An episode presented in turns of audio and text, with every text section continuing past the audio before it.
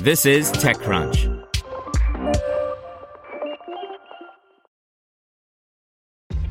This episode is brought to you by ShipStation.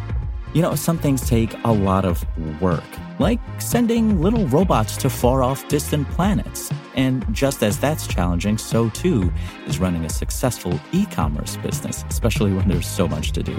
So I want to introduce you all to ShipStation. Now, I love using ShipStation because of its easy to use dashboard, which makes managing orders and printing labels a breeze and super smooth. Oh, and the customer service is just out of this world. It's exactly what you need to help grow your business. Sign up for your free 60-day trial at shipstation.com slash technews. That's shipstation.com slash technews. You're listening to the Daily Crunch.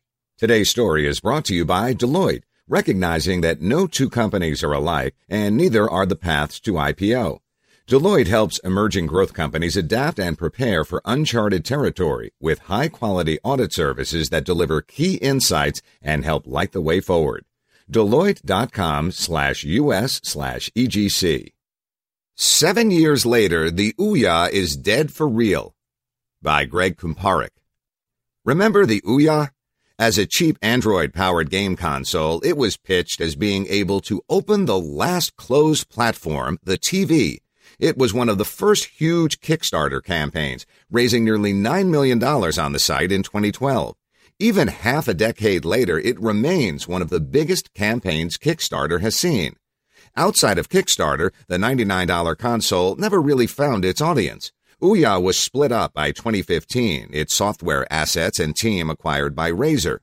Razer kept the Ouya store running post acquisition, a ghost of its former self.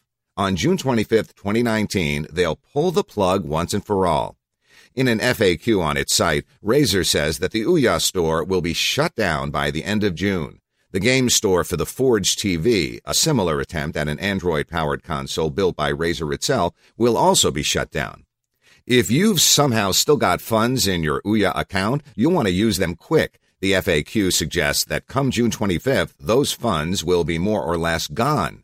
But what about the games you've already bought? Will those continue to work?